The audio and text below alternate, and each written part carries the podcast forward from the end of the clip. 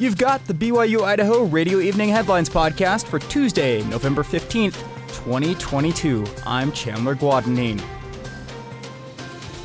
We have an update on the murder of four University of Idaho students over the weekend. Police say that the students who were found dead in an off campus home were targeted, and the killer or killers used a knife or other edged weapon. The Moscow Police Department said in a statement today that investigators are trying to establish a timeline of the victims' activities on Saturday night and early Sunday morning, following all leads and identifying persons of interest.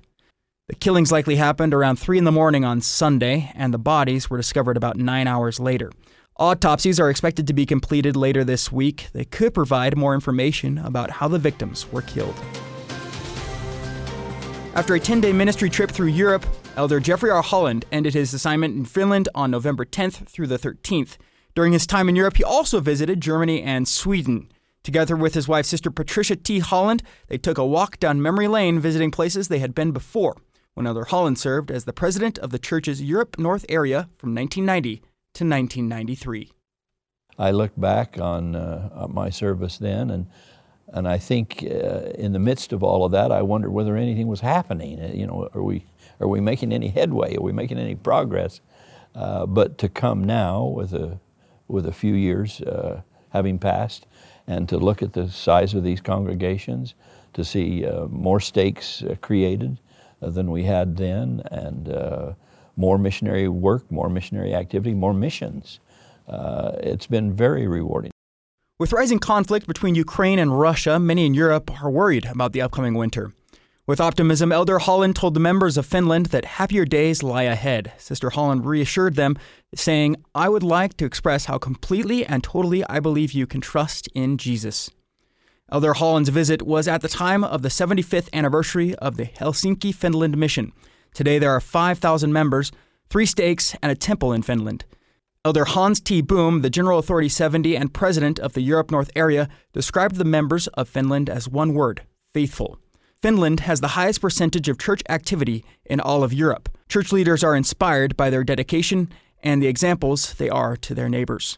Elder Holland, when speaking to the youth in Finland, asked them to commit the next decade of their lives to the Lord, specifically in preparation for missionary service, temple blessings, and marriage.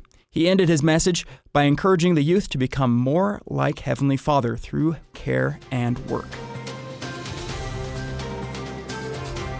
Chubbuck is looking for the best decorated homes, businesses, and blocks for the Holiday Light Contest. East Idaho News reports the Chubbuck Holiday Light Contest will be looking for things new and different this year. Judging categories will be the best animation, most colorful, most traditional, best commercial or business, best overall, and spirit of the season.